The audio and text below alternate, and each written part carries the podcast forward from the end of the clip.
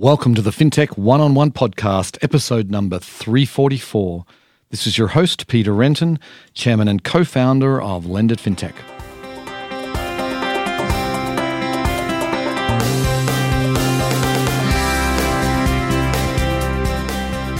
Before we get started, I want to talk about the 10th annual Lendit FinTech USA event.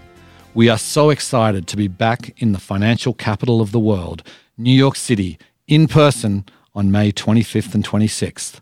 It feels like fintech is on fire right now with so much change happening, and we will be distilling all that for you at New York's biggest fintech event of the year.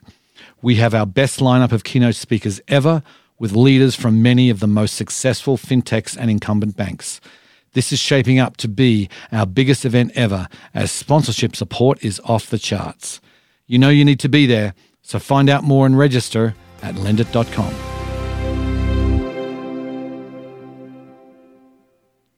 Today on the show, I'm delighted to welcome Rick Song. He is the CEO and co founder of Persona. Now, Persona is in the hot identity verification space. They have a number of fintech clients, some big name clients that you would know. We talk about some of those in depth. We also talk about the identity verification space in general, how Rick believes it should work, how they differentiate themselves from their competitors. We talk about uh, different use cases. We talk about data storage. We talk about the customer experience and how the expectations have changed there and, and the tension between friction and providing a good user experience and why really Rick believes in a real flexible, personalized approach there. He also provides his perspective on the recent fracas with the IRS and their facial recognition software, what the IRS did wrong and what he would have done differently.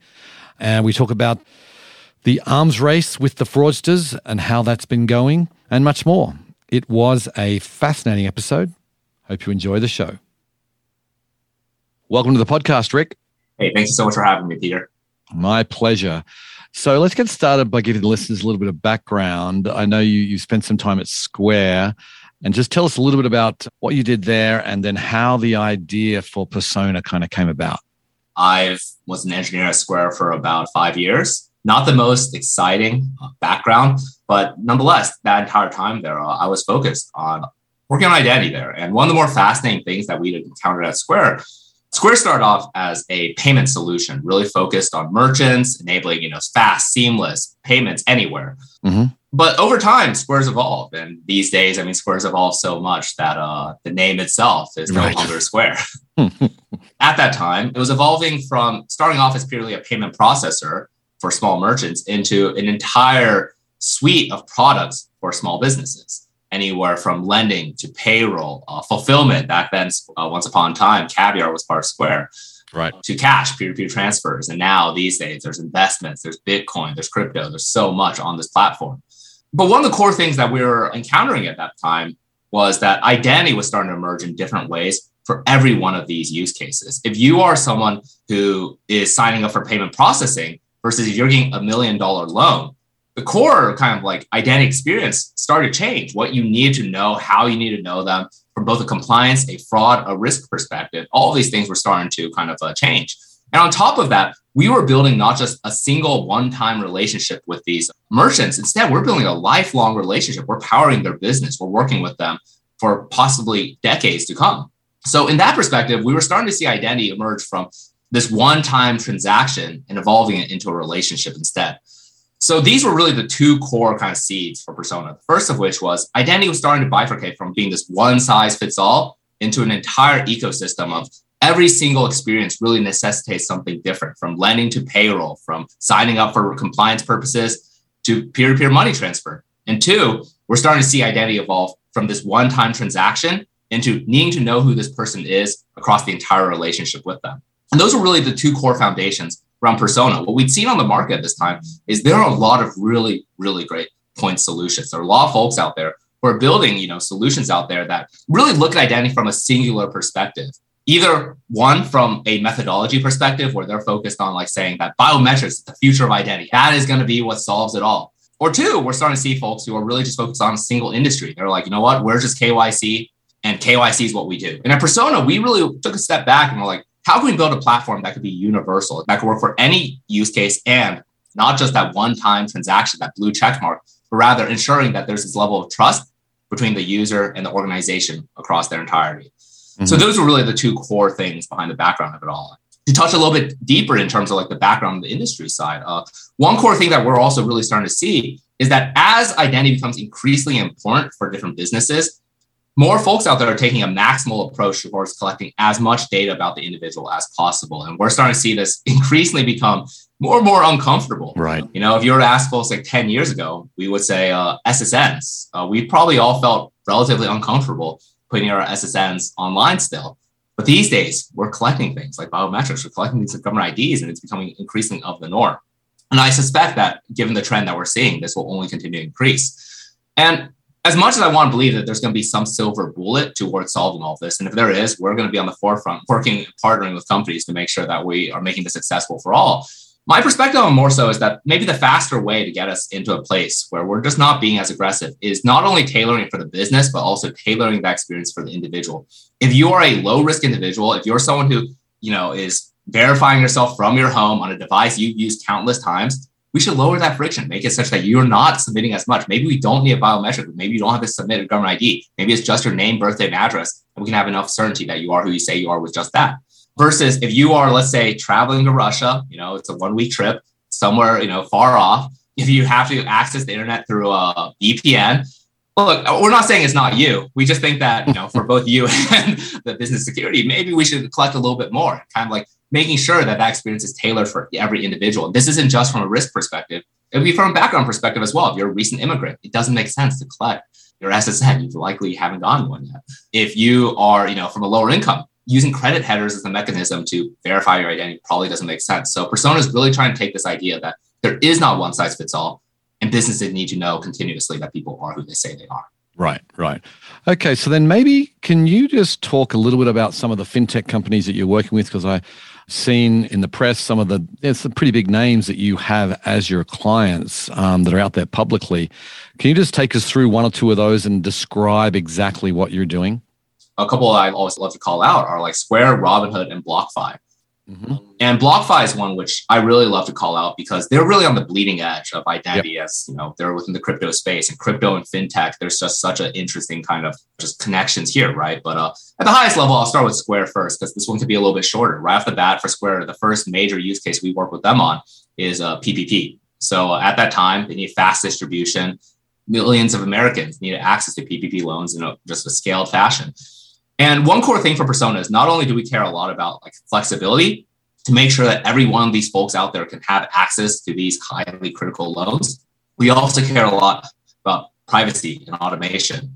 And we think that, you know, these days we think a lot about automation purely from the perspective of cost cutting from a margin advantage perspective, but we really felt that automation also unlocks privacy and ensures that there isn't someone in a foreign country looking at your IDs manually. I personally believe that the future of privacy will not be that. I think that there is no way that we continue down this track of there's manual reviewers for every single thing, especially ones who are not associated with the business you're doing business with. I cannot imagine that will continue to be the future. So for us, we build this in a fully automated way. And the benefit of this is in this high, high volume kind of environment, we're able to partner with them to ensure that every single loan is able to go out in incredibly timely fashion. PPP evaporated in a matter of uh, moments. Yeah. And then on the BlockFi side, I think this one's really exciting because BlockFi is really evolving the same way we saw Square evolve from starting off as you know a single kind of like really leveraging crypto as a mechanism for you know uh, for savings returns into an entire kind of a crypto ecosystem, financial wallet of sorts, and almost a financial bank account of crypto. And it was super excited for them on this front is we work with them on all stages of the life cycle. So earlier I used one which was really focused more so on like tailoring that use case. Today I love to use BlockFi to talk a little bit more on the relationship side. BlockFi, if you start opening an account, you're going through Persona, working with us to kind of get the individual set up for continuous monitoring, making sure that transactions, this individual continues to stay safe. They're using us to track and make sure that, hey, this individual isn't trying to, you know, transfer money, kind of like do wash trades, things like this. They're not trying to like do suspicious activities with their crypto account. You're trying to recover your password, or if you're trying to do a major withdrawal, if the risk is sufficiently high, they're leveraging persona to make sure that it's the same individual withdrawing this money. One of the scariest things, especially within the crypto ecosystem, is to get further and further away from a bank account.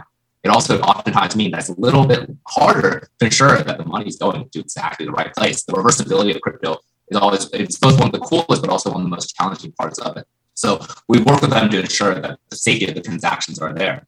We help them also gather additional information if some person is doing a little higher risk stuff. and you need additional documents beyond just government IDs, we help them collect this type of information, ensure that you know this person is still doing the right stuff there. And as you unlock new account features as well, we're all, all there along the way, making sure that you know you're constantly building that relationship with this individual. And one benefit of this is it also ensures that you're not collecting everything right off the bat, right? You're not right. just like asking for the entire kitchen sink, your entire background, just collecting a subset of information. Right, right. Okay. So, um, and you mentioned Robinhood as well.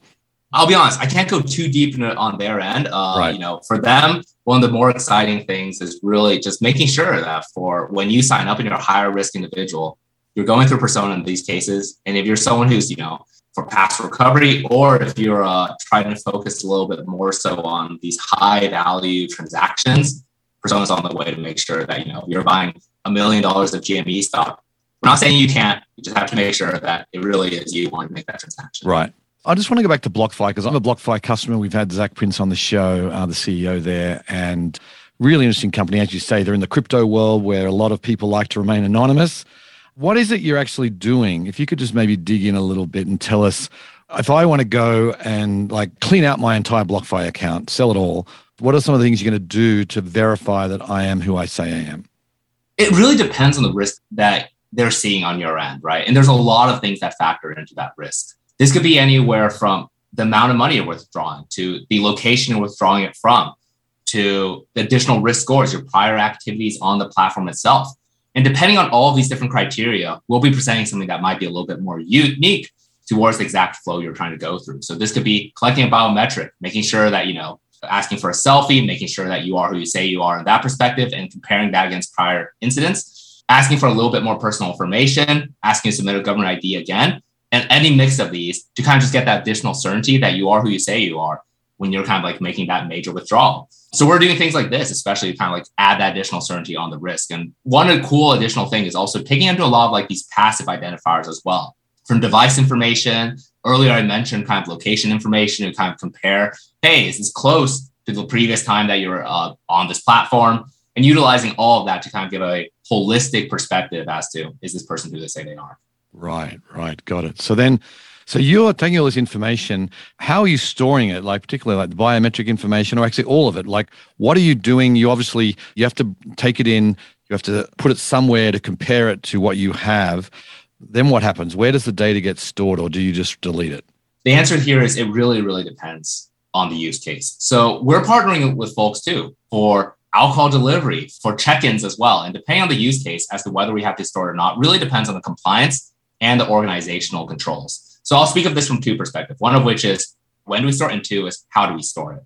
So on the when do we store it, it really depends. If you're a financial institution, there's a lot of regulations in terms of how long they have to persist this data. For most financial institutions, it requires a minimum of seven years to store this data because you know for regulators, if they need to come in later on to see what's going on, they need that data to be readily available. On the flip side, this doesn't apply to all information. So, for example, for biometric information, oftentimes what we'll do is we'll discard the biometric markers. The markers themselves are oftentimes the most at risk information. So, after the comparison is made, we discard that information and we'll regenerate it the next time that you need to verify yourself again. Okay. If anything's kind of hijacked, they're not hijacking the most sensitive aspects of how this comparison is being made. Right, right. On the second half is how do we store it? On the security aspect, we're trying to do a lot. And fortunately, my co-founder and I come from a Dropbox and Square, respectively, and a large portion of this team really comes from our backgrounds of Square, Dropbox, and a lot of folks who have focused on like data infrastructure and data security for a long time. And one thing we always like to call out is that storing data securely is not an intractable problem. It's actually a very, very tractable problem. Um, my favorite analogy here is to just think back on when was the last time that you seen these major payment giants leak credit card information?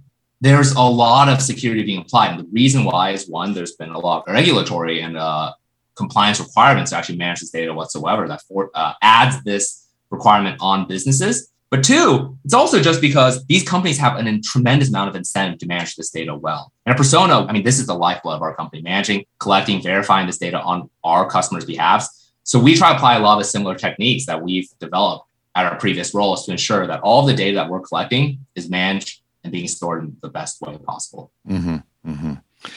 So, you know, we're recording this in mid February, and in the news, I think it was earlier this week, the IRS came under fire because they were using facial recognition software because they said there were a lot of people were getting through some of their fraud detection. They were having problems with verifying people's identity. So they put in facial recognition software and then everyone said, oh, no, no, you can't do that. So love to get your thoughts. I'm sure you saw the story. What should the IRS be doing? My perspective is it's really threefold. The first of which is I think it should be opt in. Honest answer here is like not everyone's against it. What really, really is a struggle there is that everyone has to do it. I didn't get choice, right? And I think that's a really big problem. And our perspective on it is, is that every individual, like they should be able to choose how they need to build that level of certainty. And there should be alternative mechanisms than having to always submit a biometric. And this isn't just from a privacy perspective. Another very, very real problem with biometrics too is, is accessibility, right? If I recently, you know, had a tremendous change in appearance, it's going to really affect my just ability to access these services. And for something as critical as IRS, to not have that lack of flexibility, I think is really, really big challenge. The first, of course, is that opt-in aspect and making sure that biometrics isn't the keys to the kingdom, but rather just one of the many kind of paths you can take. Right. The second is that I think the overall approach that was taken, so it's collecting everything possible for every single person. And earlier, I, I've been speaking a lot about this idea of progressively segmenting individuals based off of the risk that they present to minimize how much data we're collecting. My hope for the future is not one in which we're collecting more and more just to keep reaching that same level of assurance that individuals are who they say they are, but rather we're seeing a future where depending on who you are, minimizing that risk. And my favorite analogy on this end is really again back to payments. You may see this as a recurring theme because half my brain, given my prior experience at Square, will always be on the payment side. Mm-hmm. And in the payment space, if, when you make a really large and maybe a risky transaction, you'll get a call from your bank and they'll be like, hey, can you confirm this transaction? Right? They're not doing it every single time. Only whenever you're the highest risk, they'll be like, hey, I just need to, you know, collect a little extra information about you to make sure you can make this payment because this is a very novel one. Maybe you're buying a Tesla in Florida. Who knows, right? It could be a very, very kind of large one. Mm-hmm. So, uh, and I think on the identity side should be the same. Where, look, if you're signing for the IRS, you know, you're on a VPN, you should probably do something more. That's a really, really risky kind of interaction. It's fascinating, you know, that you need the VPN to access the IRS site. You should do something else. Right. And the third point I'd have on the rollout is I think you really need a data processor there, not a data controller. And this is getting a little bit too much into GDPR terminology. So what I'd really kind of like break it down into is as a data controller, you're building a relationship with a private company. The private company owns your information and then is delegating that back to the IRS. Whereas at its core, the information that you're submitting should belong to the IRS. That's who you're building that relationship with. And it's a little bit strange from my perspective to have to kind of like have this middleman who is just telling the IRS you are who you say you are. But that's not who I trusted immediately, right? I wanted to build a relationship with the IRS in this case. I want them, I trust the government. I may not always trust a private company. So I think right. this is like the third kind of aspect of what we really need in that kind of situation is that infrastructure to provide the IRS the tools that they need, not a proxy that I'm trusting for some of my most sensitive information for access to that. Right, right. That makes sense. So it leads into my next question, which I want to get your sense on how customer expectations have changed, particularly when it comes to sort of the experience of opening up an account or making a big withdrawal. And because there's more customers now online, you know, in the last two years than there ever has been before. And so more people are having to come up against all this. So how has customer expectations changed in the last couple of years? I'll say from two ends. One of which is kind of for our customers, and of course, the second is customers' customers, the individuals like all of us who are going through these. Um, and for the latter, what we're really seeing is we're expecting different things from every experience. And I think that's really fascinating. So I'll break this down a little bit. These days, if you are, let's say, opening up a bank account, it's probably an expectation to submit your SSN. But if you're completing a course on Coursera or Udemy, it would be a really weird experience to submit your SSN. Right. On the flip side, submitting your driver license is still a little bit kind of uh, sensitive if you're opening up that same bank account. But if you're ordering alcohol, there is literally no kind of a sensitivity around submitting a driver license. Since this is how we've been buying alcohol in person for you know, our entire lives. So what we're really finding from consumers these days is that they're expecting different things based off the experience they're really signing up for. And there's like these embedded expectations around it. And this is one of the major trends that we believe is fighting against this idea that there's going to be a one size fits all, a silver bullet for identity. Is this idea that consumers expect unique identity experiences depending on what they're interacting with. If you're opening up a BlockFi account versus if you're opening up a JP Morgan account, consumers implicitly expect a different experience for the two of them. Mm-hmm. Mm-hmm. Interesting. And then for our customers, what we're really finding is uh, organizations who are providing these experiences, the forever challenge within the identity verification space is I don't want fraud, but I want maximum conversion. And unfortunately, the history of this has been look, if you want to fight off more fraud, you're going to sacrifice some conversion. If you want more conversion, you're going to let a couple more bad actors through. And our perspective on it is you can have both. It's a lot more work to have both, but the way you have both is by, again, tailoring that experience to the individual. So for us, we're really trying to push on that angle of tailor the experience, make it kind of a progressive, make it tailored for every and unique experience for every individual, such that that way, higher risk, decrease that fraud. And then if it's a lower risk, increase the conversion. Like there is that friction that always seems to come between, you know, a good user experience and preventing fraud. So what you're saying then is you isolate who is a low risk, give them as seamless an experience as you can. And if you're someone who's higher risk, then they have to go through more hoops. So it sounds like you have to obviously determine early in the game who's high and low risk, right? Our actual perspective on this, you can determine that progressively. So not only just right off the bat, right? I think his, historically within this space, it's always been give this person a risk score and then kind of like bifurcate them in this way.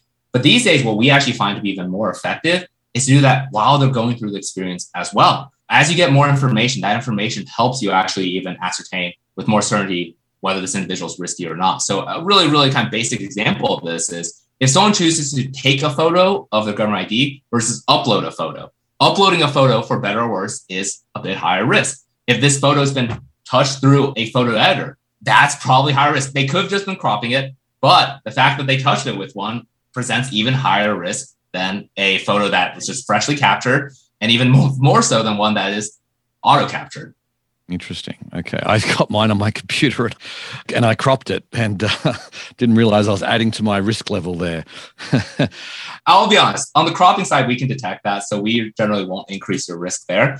We can also detect if you had decided, you know, do some additional touch ups from a coloration perspective that, and in those type of cases, we present that as much higher risk than, you know, a crop we actually view it as almost like a zero. Right. Okay. Okay. So then, I really like your approach. I think it's really interesting how you're kind of making this sort of custom, but then does it vary then when in the process people are going to have to prove their identity? I mean, is this something that if someone is opening up an account, do you decide? Does your customer decide? Because eventually you have to prove that you are who you say you are. And what's your thoughts about when that should happen?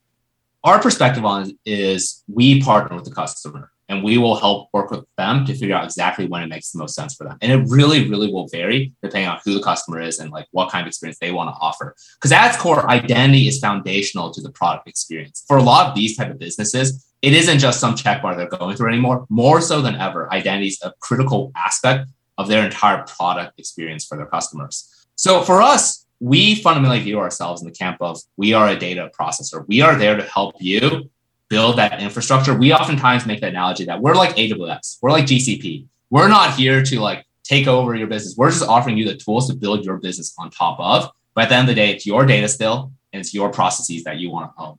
We're here like AWS consultants to help work with you to kind of build out and introduce when you should be using this in the same way that AWS might be working with you to figure out when you should be using their S3 tools, their storage tools, their network and compute tools. We're here to tell you, hey, you may not need a biometric here. It might be a little bit overkill for the experience you're trying to offer. Maybe you actually should lean a little heavier on passive identifiers. So that way you're not collecting so much sensitive information from the individual. But at the end of the day, it really is up to the customer to decide when they want to introduce this because we fundamentally also believe identity is foundational to the product experience. Right. Okay, so then let's take a step back for a second and talk about sort of the race or the or the battle, shall we say, between the fraudsters and people like you how are you staying ahead of the game? Because they've got all the same technology that you have, right? They've got good technology, they've got good people working for them. How do you stay ahead of the game? So I can't disclose too much on this end, but one of our, uh, you know, just the, the nature of it, right? Uh, earlier talking about kind of uh, our detection on photo technology already. I was already a little bit like, oh, I, I suspect we might start seeing an increase in uh, live captures and fraudsters will be aware now. But uh, my uh, perspective on this is is that there won't be a single technique anymore. We've been hunting for so long, but there are so many edge cases now of, and it's harder and harder actually to be a fraudster these days than ever before. Assuming you're implementing this well, the reality of it is you have to watch for so many different things from your behavioral network, device, you know, every aspect of these. There's a bunch of different signals that we can collect. And if you're not careful, it'll trip one of these, and each one of these will kind of add a new roadblock. So our kind of perspective on it is rather than trying to find something, you know, hunt for that next thing, take all of the different tools that we have today, consolidate all of these in. It's just harder than ever before, right? And increasing the amount of friction they really have to go through, all of those hoops and hurdles that they have to jump through to really be able to impersonate the actor. Right, right. Okay. Okay. I want to talk about your investors. You've got some uh, pretty major investors on your cap table. I know you recently, last year, I guess, you became a unicorn. Tell us a little bit about your fundraising journey. We raised our seed round with first round capital, and that was our uh, initial round way back, I think, in the end of 2018. And after that, we raised an A with the folks at Coatue, who I think were one of the earliest uh, Series A investments at that time we partner with them because of my prior relationship actually with Andy Chen, who's one of their GPs these days. Mm-hmm. One core thing for us at Persona around investors has always been really focused on who we're working with rather than the firm itself and you know rather than like the reputation or even like the valuation oftentimes we've almost taken a pretty significant haircut at every single fundraise to make sure that we're leaving some money on the table in goodwill and also making sure we're working with the right folks so both for first round and for uh, Coatue, the folks that we end up working with were folks that we've had established relationships with, or it was a heavy re- reference from someone we've had a very long-term established relationship with. Since then, we've raised both a B and a C. Our uh, B was led by uh, Index Ventures from Mark Goldberg, who was formerly at Dropbox. So you're seeing that trend come in again, where he was at Dropbox along with Charles. I've known Mark since our seed round. He's one of the earliest folks we spoke with and one of the, just the best folks terms of who we've you know had that contact with. And then later on, a Series C led by Founders Fund, Keith Rabois over at uh, an X Square, as well as a Napoleon who joined our board. Just again, this heavy reliance on relationships, on trust, in the same way that we're trying to facilitate that trust with our customers. We've tried to kind of bring that in as well. And a lot of this was uh, brought on from the advice of Jack at uh, Square when uh, I first left had a series of embarrassing questions to ask him these days. I think back on that experience and I can't say I'm proud of uh, how it was, but I didn't know how to interact with him. You know, it's uh, he's a monolith of a person. So uh, I had come in prepped with a bunch of questions, but uh, his answer to my question about fundraising was incredibly insightful. And what he had said at that time was investors are employees that you can never fire. So think wisely.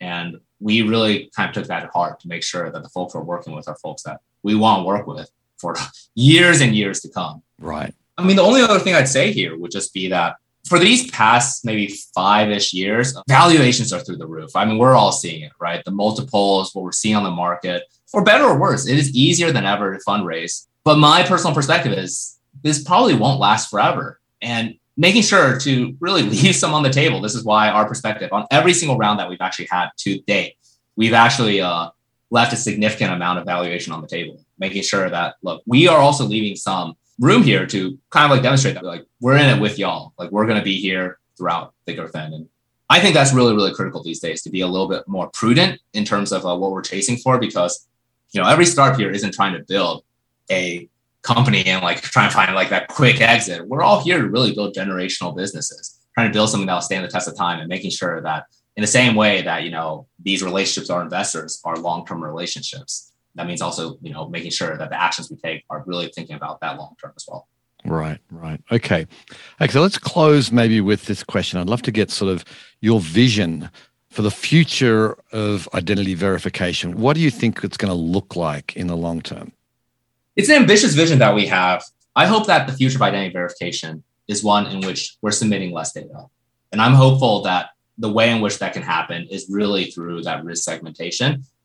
By submitting less, it also means that the data that whenever we really have to submit, it isn't as compromised, right? The reason why I think these days it's so, so, so terrifying is while we're submitting more and more data, we're also compromising ourselves every single time as we try to seek these higher risk assurances, we're simultaneously undermining the very foundation for the identity infrastructure out there. Every time you submit a government ID, for better or worse, that information is being spread to somebody else, and that's another target that can be compromised. So on our end, number one, we want to make sure that every company out there is building on top of secure infrastructure such that they don't have to manage that data themselves. In the same way that today, businesses aren't building their own cloud data centers, they're instead relying on folks like Google, like Amazon. We think that future will be that hopefully most businesses out there aren't managing that most sensitive data themselves, that they can rely on secure infrastructure. It's still their data, but they can rely on the storage of someone who's 100% focused on managing this data well, such that you know this data does not get compromised. And two, by making sure this data isn't compromised, hopefully the future also is that we don't have to submit it nearly as frequently, and only whenever we really have to do we actually have to kind of put this out there. So we think that the future of it will be one in which there'll be less data out there. There's less data to compromise. And the way in which we unlock this is by making sure that we're not submitting it every single time, by minimizing the amount of data we're submitting today. Right. Right. Well, I hope you're right. I think it's going to be interesting to see. Rick, I really appreciate you uh, coming on the show today. Okay. Thank you so much again for having me. Now, two things I want to highlight that I thought were really interesting there. One is what Rick was saying about the fraudsters and how they really have a difficult time today. It's much more difficult to be a fraudster than it ever was before. Now, admittedly, their tools are better, as I said, but we have such sophisticated tools now to detect anything that is out of typical behavior, uh, outside the norm. So it is getting harder. And I thought that was a really good point. The other point that he made right at the end there is, is trying to store as little data as possible, trying to ask for as little data as possible. And I really like the approach that Persona have of trying to, you know, really make it so that every client's different and every journey can potentially be different because we want to make it easy for the good guys and just really, really hard for the bad guys. Anyway, on that note, I will sign off. I very much appreciate you listening, and I'll catch you next time. Bye.